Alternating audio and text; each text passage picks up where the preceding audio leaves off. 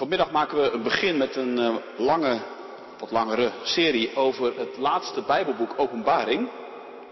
Aansluitend bij het jaarthema van U is de toekomst. En van deze preken wordt ook materiaal gemaakt voor Bijbelkringen. Um, dus als je op een Bijbelkring zit, dan komt dat vanzelf naar je toe. En als je niet op een Bijbelkring zit, is dat of een aanmoediging om het te doen, of um, daar zit ik ook nog een beetje over na te denken om dit materiaal ook op andere manieren in de gemeente te verspreiden. Zodat dat zijn weg kan vinden naar zoveel mogelijk mensen. Vanmiddag maken we daar dus een begin mee aan de hand van Openbaring 1. En een van de dingen die je bij het Bijbelboek Openbaring altijd moet bedenken, is dat er continu een heleboel echo's meeklinken van allemaal plekken uit de Bijbel. En vandaar dat er ook maar liefst vier schriftlezingen zijn vanmiddag. Eén grote en drie kleine daaromheen. Te beginnen in het Oude Testament, in de profetie van Habakkuk, Habakkuk 2. Horen wij het woord van God. Ik ging op mijn wachtpost staan en ik nam mijn plaats in op de vestingwal. En ik keek uit om te zien wat Hij, God, in mij spreken zou. En wat ik antwoorden zou op mijn aanklacht. Toen antwoordde de Heer mij en zei, schrijf het visioen op. Grif het duidelijk in tafels, zodat het in het snel voorbijlopen te lezen is. Voorzeker, het visioen wacht nog op de vastgestelde tijd. Aan het einde zal hij het werkelijkheid maken, hij die niet liegt. Als hij uitblijft, verwacht hem. Want hij komt zeker. Hij zal niet wegblijven. Zie, zijn ziel is hoogmoedig en niet oprecht in hem, maar de rechtvaardige zal door zijn geloof leven. Tweede lezing uit het Evangelie van Johannes. Johannes, die ook de veronderstelde schrijver is van de Openbaring. Uit het laatste hoofdstuk, vers 20 tot en met 24. Petrus zag, toen hij zich omkeerde, de discipel volgen die Jezus liefhad. Dat is dus Johannes. En die ook tijdens het avondmaal tegen zijn borst was gaan liggen en gezegd had, Heere, wie is het die u verraden zal? Toen Petrus hem zag, zei hij tegen Jezus, Heere, maar wat zal er met hem gebeuren? Jezus zei tegen hem, als ik wil dat hij blijft totdat ik kom, wat gaat het u aan? Volgt u mij? Dit gerucht nu dat deze discipel niet zou sterven, verspreidde zich onder de broeders. Maar Jezus had niet tegen hem gezegd dat hij niet zou sterven, maar hij had gezegd, als ik wil dat hij blijft totdat ik kom, wat gaat het u aan? Dit is de discipel die van deze dingen getuigt en deze dingen beschreven heeft. En wij weten dat zijn getuigenis waar is. Tot zover de tweede lezing. Dan een fragment uit een van de brieven van dezelfde Johannes, in Johannes 1. Wat er was vanaf het begin, wat wij gehoord hebben, wat wij gezien hebben met onze ogen en wat wij aanschouwd hebben en onze handen getast hebben van het woord des levens. Want het leven is geopenbaard en wij hebben het gezien en wij getuigen en verkondigen u het eeuwige leven dat bij de Vader was en aan ons is geopenbaard. Wat wij gezien en gehoord hebben, dat verkondigen wij u. Opdat ook u gemeenschap met ons hebt. En deze gemeenschap van ons is er ook met de Vader en met zijn Zoon Jezus Christus. En deze dingen schrijven wij u, opdat uw blijdschap volkomen wordt. En tot slot uit de openbaring het eerste hoofdstuk. Openbaring van Jezus Christus, die God hem gegeven heeft om zijn dienstknechten te laten zien wat spoedig moet geschieden. En hij heeft die door zijn engel gezonden en aan zijn dienstknecht Johannes te kennen gegeven. Deze heeft van het woord van God getuigd en van het getuigenis van Jezus Christus alles wat hij gezien heeft. Zalig is hij die leest en zijn zij die horen de woorden van de profetie en die in acht nemen wat daarin geschreven staat, want de tijd is nabij. Johannes, aan de zeven gemeenten die in Azië zijn. Genade zij u in vrede van hem die is en die was en die komt. En van de zeven geesten die voor zijn troon zijn. En van Jezus Christus, die de getrouwe getuige is. De eerstgeborene uit de doden en de vorst van de koningen der aarde. Hem, die ons heeft liefgehad en ons van onze zonden gewassen heeft in zijn bloed. En die ons gemaakt heeft tot koningen en priesters voor God en zijn Vader. Hem zij de heerlijkheid en de kracht in alle eeuwigheid. Amen. Zie, hij komt met de wolken. Elk oog zal hem zien en ook zij die hem doorstoken hebben. En alle stammen van de aarde zullen rouw over hem bedrijven. Ja, amen. Ik ben de Alpha en de Omega, het begin en het einde, zegt de Heere die is en was en komt, de Almachtige. Ik, Johannes, die ook uw broeder ben en deelgenoot in de verdrukking en in het koninkrijk en in de volharding van Jezus Christus, was op het eiland genaamd Patmos, omwille van het woord van God en het getuigenis van Jezus Christus. Ik was in de geest op de dag des Heeren en ik hoorde achter mij een luide stem als van een bazuin. En die zei, ik ben de Alpha en de Omega, de eerste en de laatste. En wat u ziet, schrijf dat op een boekrol en stuur het aan de zeven gemeenten die in Azië zijn. Naar Efeze, Smyrna, Pergamus, Thyatire, Sardis, Philadelphia en Laodicea. En ik keerde mij om, om de stem te zien die met mij had gesproken. En toen ik mij had omgekeerd, zag ik zeven gouden kandelaren. En te midden van de zeven kandelaren zag ik iemand die op de zoon des mensen leek. Gekleed in een gewaad tot op de voeten en op de borst omgord met een gouden gordel. En zijn hoofd en haar waren wit, als witte wol, als sneeuw. En zijn ogen waren als een vuurvlam. En zijn voeten als blinkend koper, gloeiend gemaakt in een oven. En zijn stem klonk als het geluid van vele wateren. En hij had zeven sterren in zijn rechterhand. En uit zijn mond kwam een tweesnijdend scherp zwaard. En zijn gezicht was zoals de zon schijnt in haar kracht. En toen ik hem zag, viel ik als dood aan zijn voeten. En hij legde zijn rechterhand op mij en zei tegen mij, wees niet bevreesd. Ik ben de eerste en de laatste en de levende. En ik ben dood geweest en zie, ik ben levend tot in alle eeuwigheid. Amen. En ik heb de sleutels van het rijk van de dood en van de dood zelf. Schrijf nu op wat u hebt gezien en wat is en wat hierna zal geschieden. Het geheimenis van de zeven sterren die u in mijn rechterhand hebt gezien en van de zeven gouden kandelaren is, de zeven sterren zijn de engelen van de zeven gemeenten en de zeven kandelaren die u hebt gezien zijn de zeven gemeenten zelf. Over de lezingen van het woord van God deze middag. Gelukkig zijn wij als we dat woord horen, bewaren in ons hart en daaruit leven. Halleluja. Amen. Uitgangspunt voor de verkondiging zijn vers 9 tot en met 11 uit dit hoofdstuk, uit Openbaring 1. Die lees ik nog een keer. Ik, Johannes, die ook uw broeder ben en deelgenoot in de verdrukking en in het koninkrijk en in de volharding van Jezus Christus was op het eiland genaamd Patmos, omwille van het woord van God en het getuigenis van Jezus Christus. En ik was in de geest op de dag des Heeren en ik hoorde achter mij een luide stem als van een bazuin, die zei, ik ben de Alpha en de Omega, de eerste en de laatste. En, wat u ziet, schrijf dat op een boekrol en stuur het aan de zeven gemeenten die in Azië zijn. En in vers 9 kom je het woord getuigenis tegen. En dat is een woord wat je ook in die andere lezingen verschillende keren tegenkwam. Getuigen, getuigen, getuigenis. Dat is een woord dat ook straks in de preek veel zal terugkomen.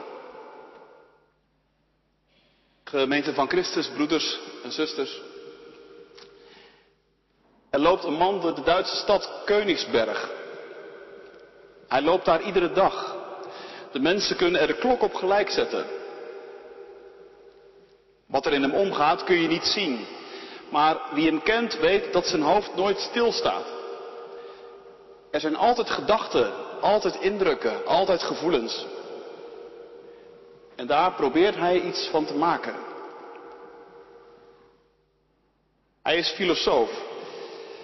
En drie vragen houden hem zijn hele leven al bezig, in het bijzonder.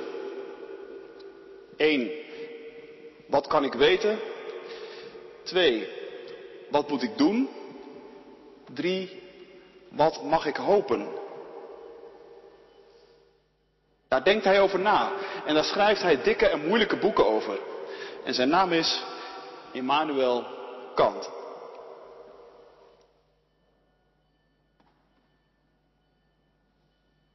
Er lopen mensen over de Oude Gracht. Ze lopen daar iedere zaterdag in dikke drommen. Je kunt er de klok op gelijk zetten. Wat er in hen omgaat kun je niet zien. Bij sommigen zal het weinig zijn.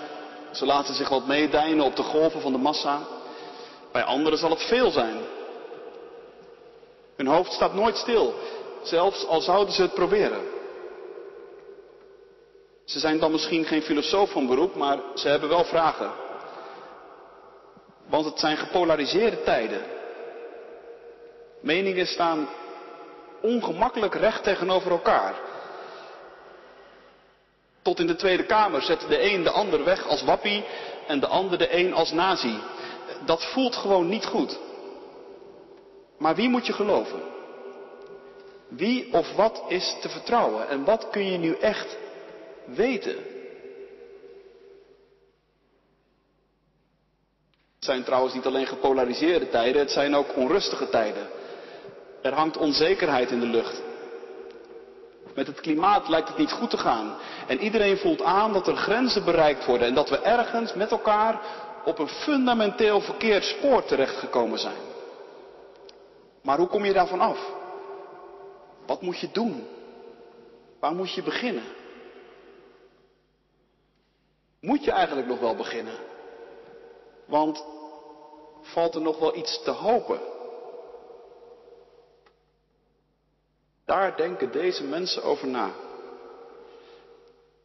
Ze schrijven er meestal geen dikke en moeilijke boeken over. Maar toch, het zijn dezelfde vragen. En hun naam? Jij en ik zouden het kunnen zijn.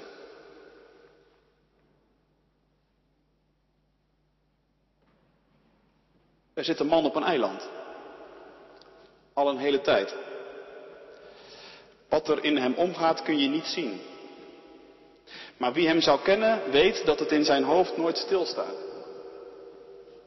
Hij heeft heel wat meegemaakt de laatste tijd. Zijn denken en zijn spreken werd door de meerderheid niet getolereerd. En daarom is hij gevangen genomen en op transport gezet. Verbannen naar een eiland waar bijna niemand woont. Je kunt je voorstellen, hij zit aardig aan de grond. Zijn gedachten, zijn indrukken en zijn gevoelens, ze liggen helemaal door elkaar. En hij kan er weinig chocola meer van maken. Want heeft hij het dan misschien toch bij het verkeerde eind gehad? Heeft hij zijn kaarten dan toch ten onrechte op Jezus gezet? Wat kan hij eigenlijk nu nog met zekerheid over Jezus weten? Wat mag hij nog van Jezus hopen?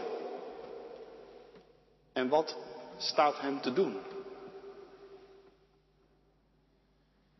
Zelfde vragen. En daar denkt hij over na. Zijn naam? Johannes.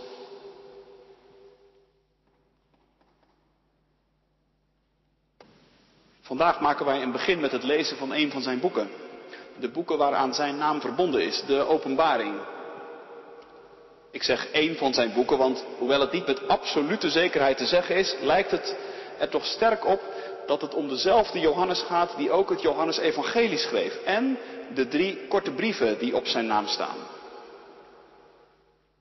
Het boek dat hij schreef mag dan wel niet zo zijn, dik zijn als de boeken die Kant schreef. Maar de meeste mensen vinden het wel net zo moeilijk. En dat is het ook wel op een bepaalde manier. Het lezen van de openbaring of de apocalyps, zoals dit boek ook wel genoemd wordt, dat vraagt wel iets van ons. Maar, zeg ik erbij, je krijgt er ook iets voor terug. Het is een boek dat bij uitstek gaat over de grote vragen. Wat mag ik hopen? Wat moet ik doen? En wat kan ik weten?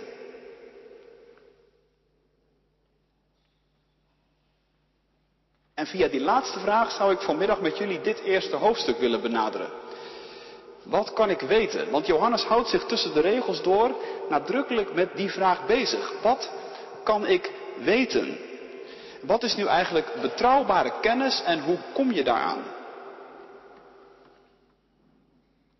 In onze tijd geldt eigenlijk nog steeds het antwoord dat Immanuel Kant op die vraag gaf. Wat je kunt weten, zei Kant, is wat je kunt zien, wat je kunt waarnemen. En daar mag je natuurlijk best wel wat spulletjes voor gebruiken. Ingewikkelde spullen ook wel. Je mag een telescoop gebruiken, je mag een microscoop gebruiken. En daarmee haal je dichtbij wat of te ver weg is voor je of te klein. Maar het criterium blijft toch ergens wel dat je het moet kunnen zien. Het oog en het verstand, dat is de norm.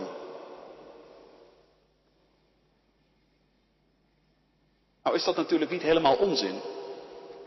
Er gaat veel bijgeloof rond in onze wereld. En met kant in de hand heb je dan een goede manier om het kaf van het koren te scheiden. Om zo tot betrouwbare kennis te komen. Maar je voelt wel aan, als je op die manier naar een boek als de Openbaring kijkt, dan valt die meteen buiten de boot. Dit boek staat vol met dingen die bepaald niet direct inzichtelijk zijn. En zeker niet voor iedereen meteen toegankelijk. Niet met het blote oog waarneembaar. Of dichterbij te halen met een telescoop. Kant was weliswaar een gelovige christen, maar het zou me niet verbazen als hij met de openbaring niet veel op had. Want kun je zo'n boek wel onder kennis scharen? Nou, toch zou ik vanmiddag willen zeggen dat het boek Openbaring over kennis gaat.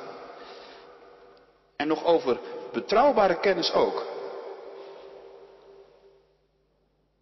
Nee, het valt dan misschien niet helemaal bij binnen de definitie van kennis die wij met elkaar hebben afgesproken. Maar openbaring gaat over de kennis van het hart. Het hart dat, zoals iemand anders zei, zijn redenen kent die de reden niet kent. Met andere woorden, het hart dat meer ziet dan je verstand kan waarnemen en begrijpen.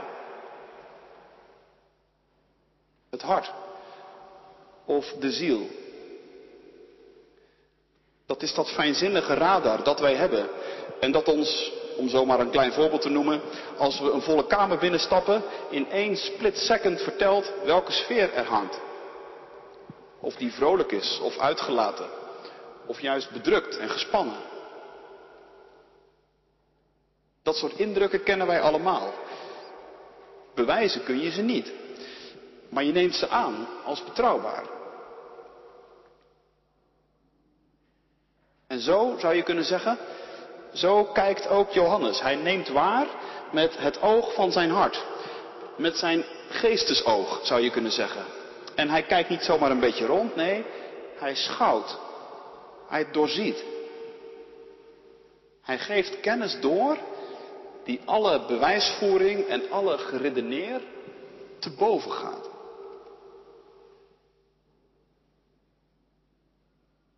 Ah, zeg je misschien, maar nou heb ik je, want dat is nou precies altijd mijn punt. Kijk, dit soort dingen kan natuurlijk iedereen wel zeggen. Er zijn talloze types die doorgeven wat ze gezien hebben, terwijl niemand anders het ooit gezien heeft. Wat maakt nou het woord van Johannes meer betrouwbaar dan het woord van de eerste, de beste, die zich voorziener of astroloog of weet ik veel wat uitgeeft? Ik denk dit. Het woord van Johannes wordt hier in Openbaring 1 een getuigenis genoemd. En dat woord, en ook woorden die daarmee samenhangen, zoals getuigen en getuigen, die komen veel voor in het boek Openbaring, in dit hoofdstuk en ook in het Johannesevangelie en in de brieven. En dat woord, daar zit ontzettend veel in. Want een getuigenis, wat is dat? Een getuigenis is een verslag van iets wat je hebt gezien en gehoord.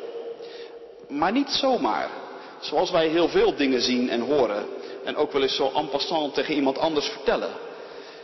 Nee, een getuigenis, dat is een verslag van iets waar jij met al je vezels bij betrokken was.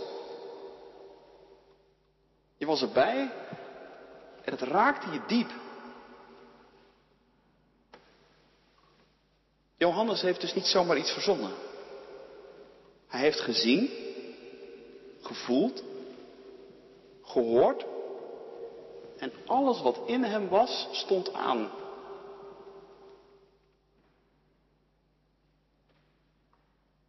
Waar was hij bij betrokken? Nou, bij de zaak van Jezus. Bij alles wat er rondom zijn persoon gebeurd is. Johannes was erbij toen Jezus mensen genas. Hij heeft gehoord hoe Jezus gelijkenissen vertelde. Hij heeft gezien hoe rondom Jezus het koninkrijk van God als het ware tastbaar werd en zichtbaar. En hij heeft gevoeld, met de kennis van zijn hart, dit is hem. Dit is degene die al ons vertrouwen waard is. Dit is de mens door God gezonden, de Messias, gekomen om ons te redden. Hij is echt wat hij zegt te zijn. Hij is de weg. Hij is de waarheid. En hij is het leven.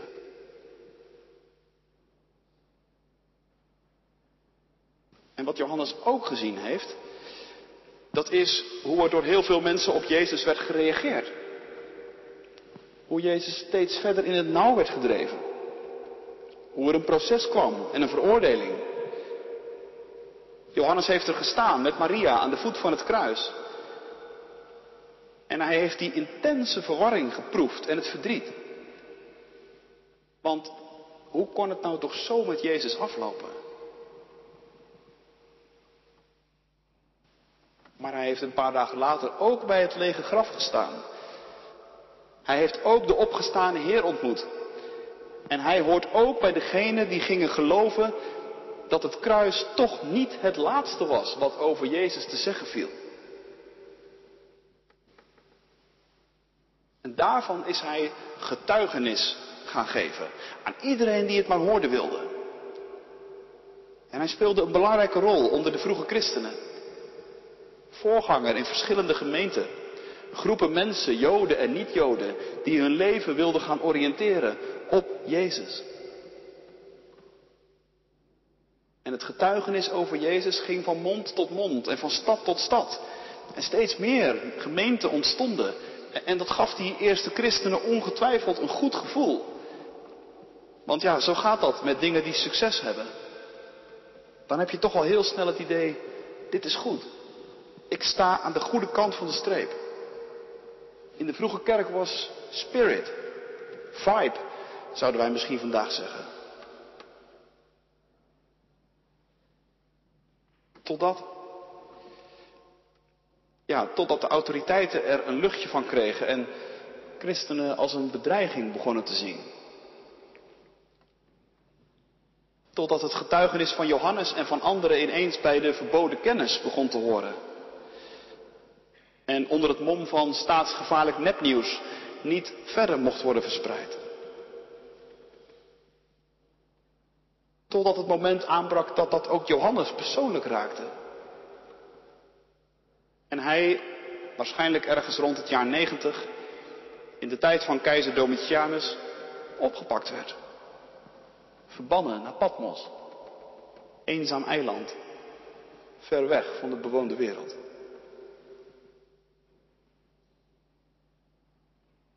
En zo slijt Johannes zijn dagen. In grote desillusie.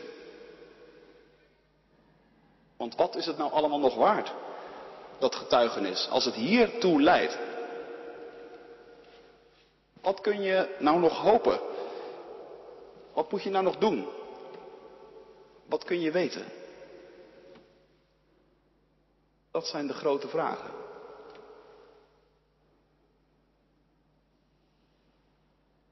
En op een goed moment komt er voor Johannes op die vraag een antwoord. Ik raakte, lezen we, in een geestvervoering op de dag van de Heer. En achter me hoorde ik een luide stem als van een bazuin en die zei, schrijf wat jij ziet in een boek. En wat Johannes dan ziet is werkelijk adembenemend. Hij ziet een figuur die op een mens lijkt. Met een lang gewaad en een gouden gordel. Met haar als sneeuw. Met felle ogen. Met opvlammende voeten. En met een machtig klinkende stem. En met een voorkomen dat helemaal glanst als de zon. Ontzaglijke verschijning al met al. En Johannes weet dan ook niet beter te doen dan plat te grond vallen. Maar dan klinkt er een stem. En die stem die zegt woorden die Johannes kent, die hij eerder gehoord heeft. Vrees niet, zegt die stem, wees niet bang. Die woorden kent hij dus. Die heeft hij eerder gehoord. Was het niet Jezus die dat jaren geleden zo vaak tegen hem en tegen de andere leerlingen gezegd had? En was het niet Jezus die hem, Johannes en de andere leerlingen op die manier tot rust bracht, zoals niemand anders dat doen kon? Zou het dus echt zo zijn dat het opnieuw Jezus is die hem, Johannes, hier opzoekt in zijn eenzaamheid?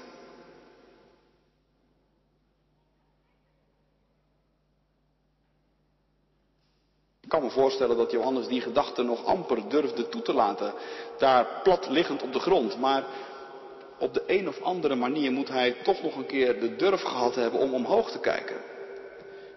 En die machtige gestalte op zich in te laten werken.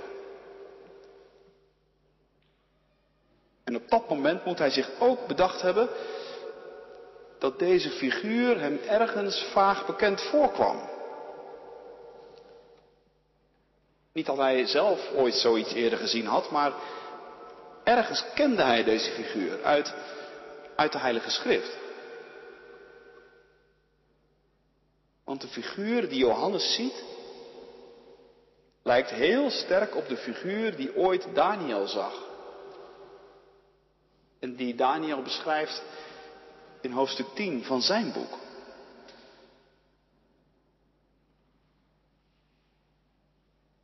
En in het hoofd en in het hart van Johannes moeten ineens allerlei puzzelstukjes op hun plek zijn gevallen. Hij ziet een figuur die hij kent uit de boeken. Een figuur die al eerder is verschenen aan een mens die het even niet meer wist. Een figuur die duidelijk bij God vandaan kwam.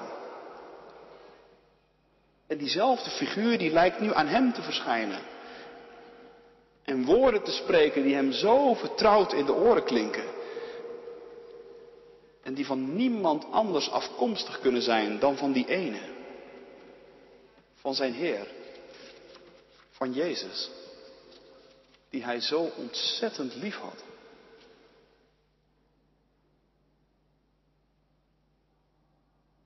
Voor Johannes is het duidelijk. Het getuigenis van Jezus, waar hij zijn hele leven aan gegeven had, dat getuigenis is niet achterhaald. En het is, ook al zit hij er nu zo beroerd bij op dit eiland, niet door de feiten ingehaald. Het is de opgestane zelf die op hem afkomt. En die aan hem duidelijk maakt dat hij de levende is. Daarom noemt Johannes Jezus in dit hoofdstuk ook de getrouwe getuige. Want niemand heeft ooit God gezien. Dat weet Johannes ook heel goed. Maar Jezus is zijn getuige. En hier, op dit moment, in deze penibele situatie, maakt Jezus weer duidelijk dat hij een betrouwbare, een getrouwe getuige is.